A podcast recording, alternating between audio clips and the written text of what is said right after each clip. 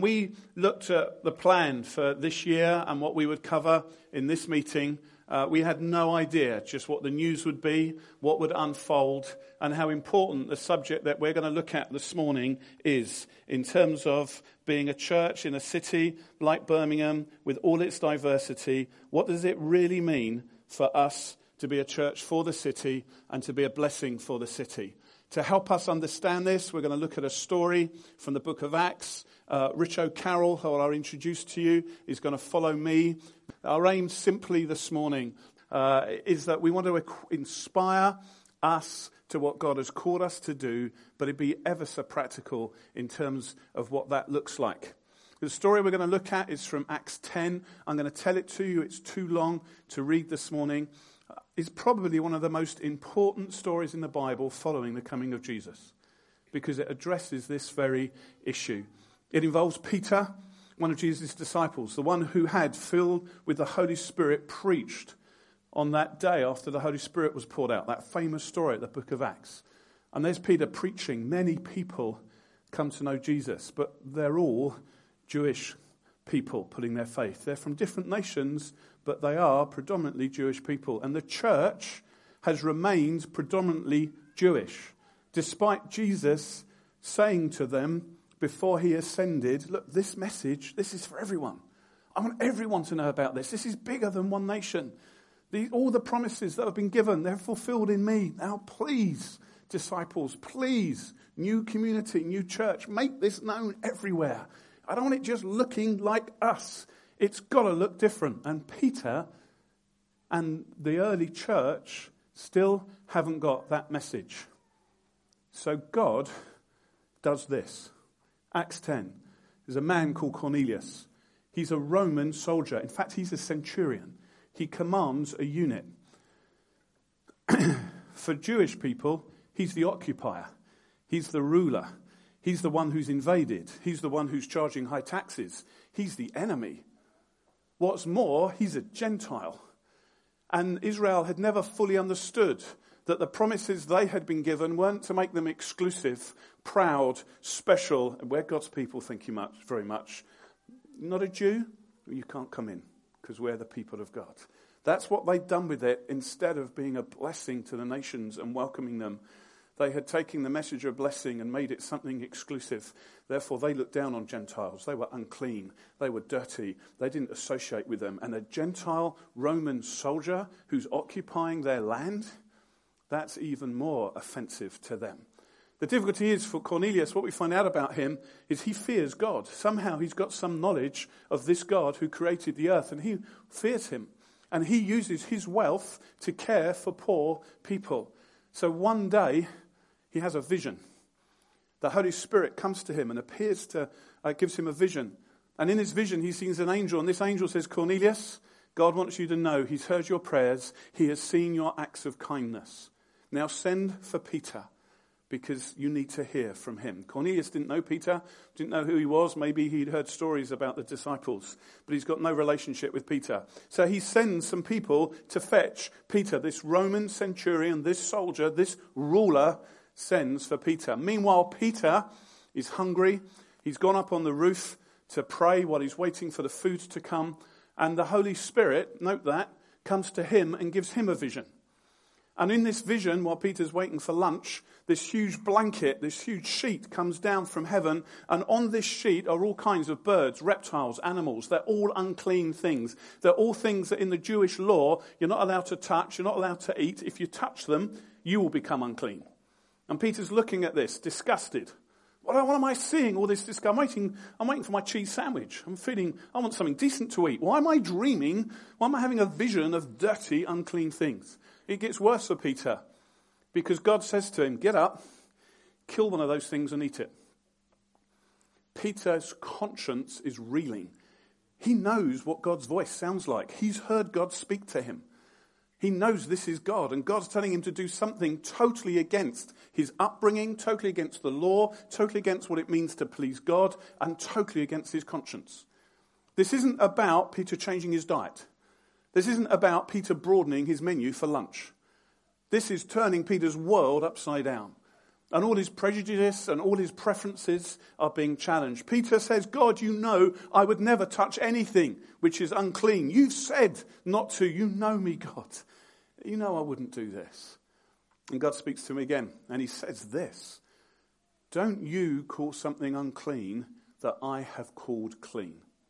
That's what God says to him in the story. Peter's head must be reeling. What do you mean, what you call clean? Look, there's loads of verses. They wouldn't have had verses then, but there's loads of verses in that book called Leviticus that Moses wrote saying, don't touch this, don't eat this, don't do this. If you do this, you're unclean. Go out the camp for seven days, wash your hands, wash your body, sacrifice something. Get... What do you mean, what you've called clean? All of these things are unclean. And he argues with God. And he's arguing not because he's arrogant, he's arguing because these are issues around his conscience. These are issues that are deeply challenging for Peter what it means to be a God follower, what it means to honor him. And the voice comes again. And it says in the story this happened three times, and each time Peter argues. Just as he's wondering about this, there's a knock on the door. It's the men from Cornelius. Peter gets up to go downstairs to greet them. As he does so, the Holy Spirit, again, says to Peter, Peter, I want you to go with these men. I have sent you you must go with them. Because Peter wouldn't have done. Why would he visit a Roman centurion?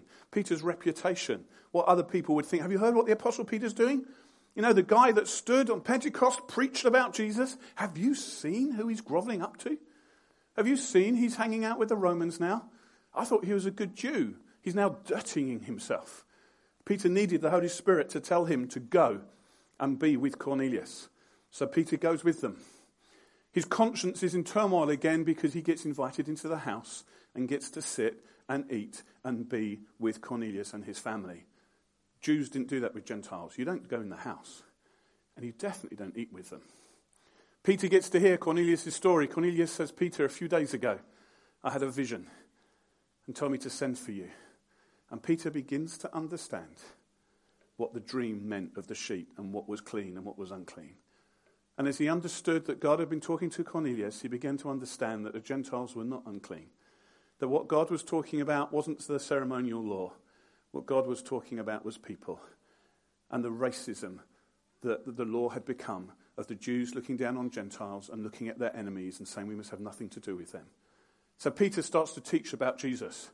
He's beginning to understand these people need to hear about Jesus. And Peter isn't even halfway through his sermon when it gets even more offensive because the Holy Spirit says, Thanks very much, Peter, I'll take it from here, and fills Cornelius and the whole household with power from heaven. And, Peter, and Cornelius and his household are speaking in tongues and encountering the joy and wonder of the Holy Spirit. And Peter is standing there thinking, I haven't finished teaching. Thank you, Jesus had a really good message lined up. You thought the one in uh, the beginning of Acts was good, where 3,000 people. I've got even better now, but I don't get to finish it because the Holy Spirit seems to have taken over. And Peter realizes that actually God wants the Gentiles to know him too. And even those we would consider to be enemies need to know the love and mercy of Jesus. So Peter says, clearly God has accepted you. Who am I not to do that? And he has them baptized. This is such a big deal. Peter has to go to Jerusalem to meet the other church leaders and explain to them what has happened. And this is what he says to them. If we can put that scripture up from Acts chapter 11. So he tells them the story and he says, As I began to speak, the Holy Spirit fell on them, just as it did us at the beginning, at the beginning of that book, what we call the book of Acts. Just as we experience the Holy Spirit, here's Cornelius, a Roman general, a centurion, an enemy, the oppressor, a Gentile, and the Holy Spirit falls on him. And I remembered the word of the Lord Jesus, how he said, John baptized with water, you'll be baptized, filled, immersed with the Holy Spirit. If then God gave the same gift to them as he gave to us when we believed in the Lord Jesus, listen, who was I that I could stand in God's way? God was doing something to Peter that was new, but actually it's what had been promised to Abraham. And it's what was going to fulfill what we see in the book of Revelation that the gospel is for all peoples in all places, from all backgrounds, from all languages, and all social classes. The story wasn't just about Peter's conscience, it was about fulfilling the promises given to Abraham. It was about fulfilling the purposes of why Jesus came and it was about what the church should be. What can we learn from this story that can help us be God's people in Birmingham? What can we learn from this story that can help Church Central be the people that God wants us to be when diversity, when immigration, when the refugee crisis is such at the fore of everything that is happening at the moment? What does this story teach us about what it means to be the church? Firstly, the gospel crosses barriers. That's the whole point. That's what the gospel is. That's why it's good news. Wickedness, selfishness, sin, racism, our own personal preferences, um, money, education can all create barriers, all make people seem that they're better or higher or worth more than others. And the gospel came to break that and to say, no, we're all made in the image of God. And it's nothing to do with your education, your background, your class, or your social standing. We all need Jesus, and only the gospel can overcome those barriers, even tragically, as we're seeing this week. Political debate, education doesn't do it in the end. Only the gospel does. And the gospel came not simply to restore you to relationship with God, but came to restore relationships to one another and to people who aren't like us.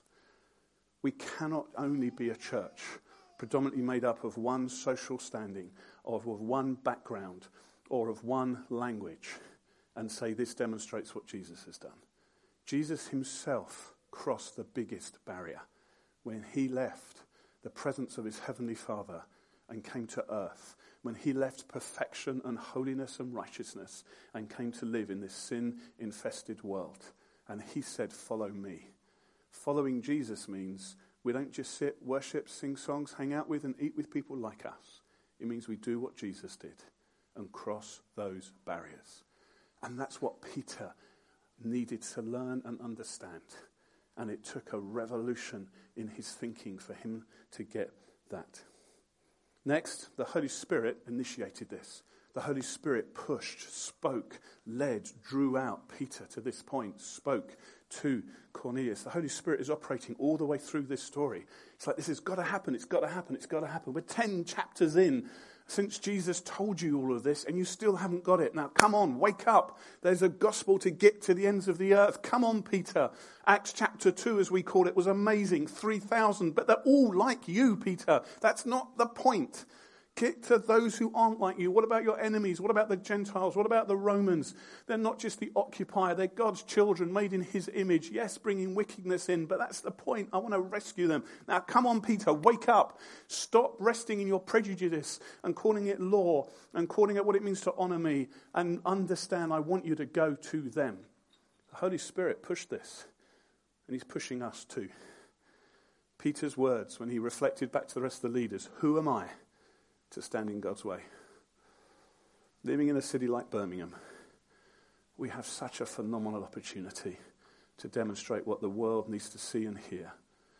Let's not stand in God's way. Let's not let our preferences, our prejudices, our own comforts, our own kind of restrictions in our own culture and language hold us back from being followers of Jesus and crossing the barriers. Next, we see God is already working. When you do step out, when you do step out of your comfort zone, you find God's ahead of you.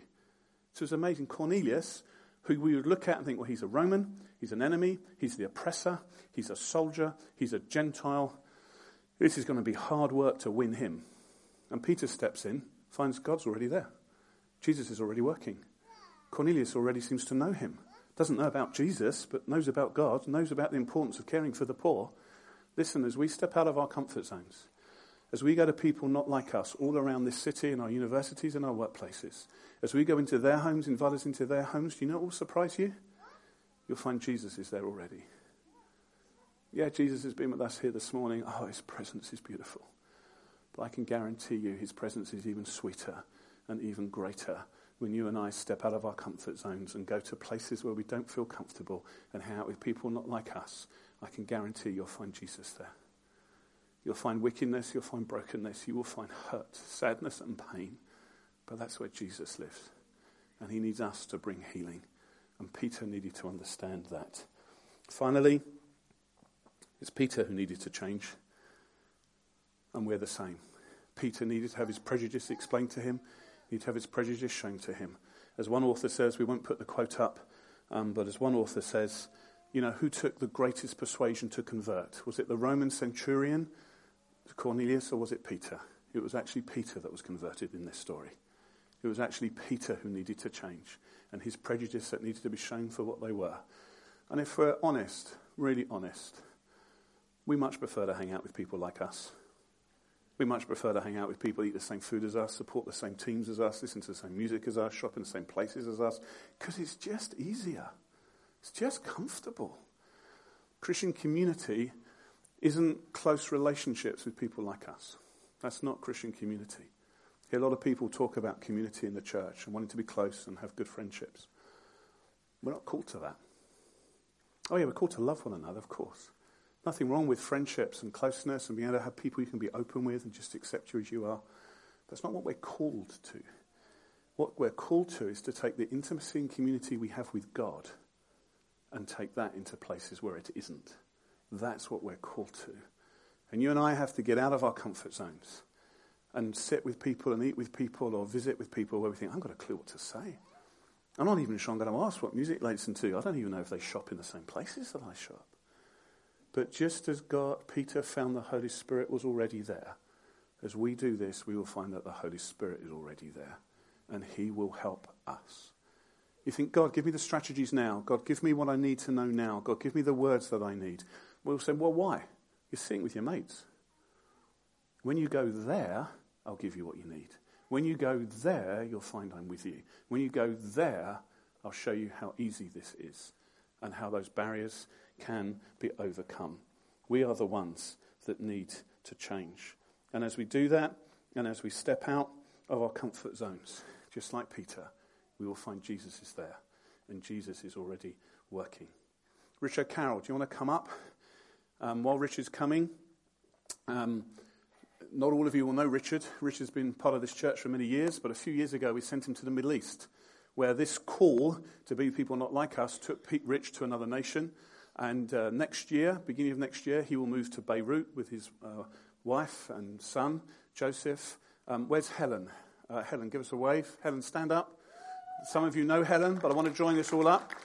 Uh, in the beginning of the autumn, Helen is going to go out to the Middle East to join Rich and the team. There's other people going too from other churches, but Helen is going. And uh, yeah, very, very, very appropriate. Um, and just to profile that and say, please keep praying for this and keep asking Helen what she needs. We've still got to raise support for her because she's got to spend a couple of years learning language. She can't get a job straight away. We need money for that. Um, so Helen is going to be on Rich's team. But instead of asking Rich, what's this like in the Middle East, I've asked Rich to speak for a few minutes uh, about what's this like here? How do we live a lifestyle that reaches people not like us? Rich. All right, so I'm going to I'm to speak really quick, hopefully, and um, hopefully some of this stuff will stick. So that's kind of my plan. That, that just I'll give you loads of practical things that we've learned through uh, lots of trial and error and mistakes um, and joys, and hopefully some of that will stick with you. So. Um, so, one thing we've learned um, in the Middle East, actually, but also here, when we talk to people about becoming followers of Jesus, most of the people we speak to are Arabic speakers. Um, when I was here, most of them were Kurdish speakers and Farsi speakers. And they would always say, Well, how can I be a follower of Jesus because I'm not from Britain, you know, or I'm not from Washington, or I don't speak English very well like you. And, um, and then I, and, you know, I thought about that a lot. And one of the things I realized was, and I love to share this now, is um, 100 years ago, three quarters of Christians in the world spoke English and came from northwest uh, Europe and America. Now, three quarters of Christians in the world don't speak English. You know, that's amazing, isn't it? Three quarters of the world don't speak English and they're not from North uh, Europe and, and America. Three quarters of the world. So there's a big, big change. The average Christian, I tell them now, if you look at it statistically, the average Christian in the world at the moment is a Chinese peasant farmer. That's your average Christian. They don't come to cinemas. Um, although this is great, I'm going to take this back. I've got an idea for Beirut. Um, but they don't look like me. If you go back a little bit further, I like to tell people um, was a guy who was important in, in Christianity called Calvin. He was French. Before him, Luther, Martin Luther, he was German. He didn't speak English. Before him, if you go further back, you get Augustine, quite famous. Do you know where Augustine's from? He's from Algeria. Just before him, there's a guy called Tertullian who came up with the way of talking about the Trinity. Tertullian was from Tunisia. If you go back further, you hit an even more important person, uh, important person in Christianity called Jesus. Okay, Jesus didn't speak English. Jesus was Jewish Palestinian. Probably never left his country, or just about. Um, and then if you go even further back, there's an important guy called Abraham. Abraham was from Iraq. So I like to tell them don't think that you need to become like me to follow Jesus. actually, most people in the world are like you following Jesus. And actually, I wanted to share that because I think if we're not convinced that the people who are different from us will follow Jesus, we won't sustain that. And I want to encourage you. Actually, I think probably one of the hardest groups of people to reach in the world today are people that have got um, money, well educated, their life's quite stable, and they're not sure God exists. And they're the people like us. Um, so hopefully that will just tease you a bit and hopefully encourage you that I think there's probably more likelihood that someone who is different from me will be open to following Jesus. But they're different from me. So, getting practical, one of the things we do is we visit people and we eat their food. It's really practical. Um, the gift of hospitality, we've thought about it a lot. My wife's got it. Um, we don't think it's actually about inviting people to come and hang out with us who we like. We've found the gift of hospitality is about their need, not our convenience, in any setting. So it happens in our house, because most of the time, honestly, I don't really like or enjoy people coming to our house and staying for hours.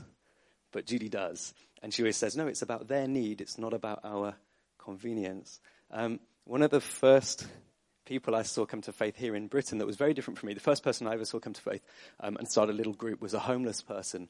Um, maybe you were homeless in the past um, and God's changed your life around. And, and God wanted to change this homeless person. And I sat with him and talked to him. He gave his life to Jesus, brought a bunch of his friends to church, didn't fit in. We went out across the street and they got filled with the Holy Spirit. And it did something in me. I thought, yeah, God is with everybody. Another thing we do is Jesus said, when you go to people, eat their food. That was his advice. So when we go to people in their house, in their cafe, in their restaurant, we eat their food. And we tell them we love it. Because we do. And it does something in them. They think, hey, here's someone from not my culture coming to me and eating my food. I think it's much easier to visit someone. Sorry, it's much harder to visit someone than to be visited. Because you have to get out of your comfort zone. And so if I invite you to my house, I know what's going to happen. But if you invite me to your house, I don't know what's going to happen. So the gift of hospitality, when we find someone who's different from us, we take the inconvenience, we go to them. We need to step out of our comfort zone before we expect them to step out of their comfort zone. And it probably doesn't happen once. We have to do it a while, and they get to know us, and then eventually they come back. Most of the stuff we've done in the Middle East, where we've been seeing people come to faith, has been in their homes because that's where they're most comfortable. Um, so we need to get out of our comfort zone. Jesus said that go, enter their house, eat their food. Let your peace rest on them. Not their peace. Your peace goes into their house and rests on them. Um, giving gifts, we do that a lot. So if they've got kids, we take gifts. It says in Proverbs, a gift opens the way. So take colouring book for the kids, give chocolate to the family. Sometimes you don't know what to give. So we just, I'll tell you a secret, we go to the supermarket and buy their food. So if they like kebab, we'll buy kebab and take it round. We say, oh, I didn't know what you wanted, but here you go. And they love it because they think, oh, you've thought about us. So it's not a big, difficult thing to think, what should we bring? Um, we just buy their food. Um, we always set dates. So just a couple of weeks ago, we were in Woking and we met this Arab couple, some Syrian refugees, and we're quite busy. And Judy's just about to have a baby and stuff. And Judy pushed me out of the way and grabbed them and said, "Oh, we want to come and visit you in your house." tomorrow at nine o'clock. Um, and they said, okay, come. And then we call them that day. We get their number and call them in the morning and say, we're so looking forward to seeing you tonight. We're coming round at nine o'clock. We're so excited. Just to keep it moving. So we set specific date, specific time, call them the day before. And we find that that opens the way um, with anybody. Um, love their children. One of the people I didn't think God would open doors to was millionaires. But God's opened many doors to millionaires for, for me and Judy and, and billionaires, or a billionaire. And I don't know how you relate to millionaires and billionaires, But we found when you love their children, they love you. Because they love their children. So when we go to the house, we love their children. We're kind to their children. We compliment them on their children. And they love us for doing that. It's a way of honoring them. Um, just quickly, third place. Sometimes it's hard to go to someone's house because you don't know them. So one of the things I did in Birmingham, I found Iranian restaurants and we'll go and sit in the restaurant, eat the food, pay for it. Take a book. This is a top tip. Take a book with the name of their country in on the top. And then if no one speaks to you, you can read the book. But, but when people see you in their restaurant with a book with their country name, oh, what are you reading? I love your culture. Can you explain it to me?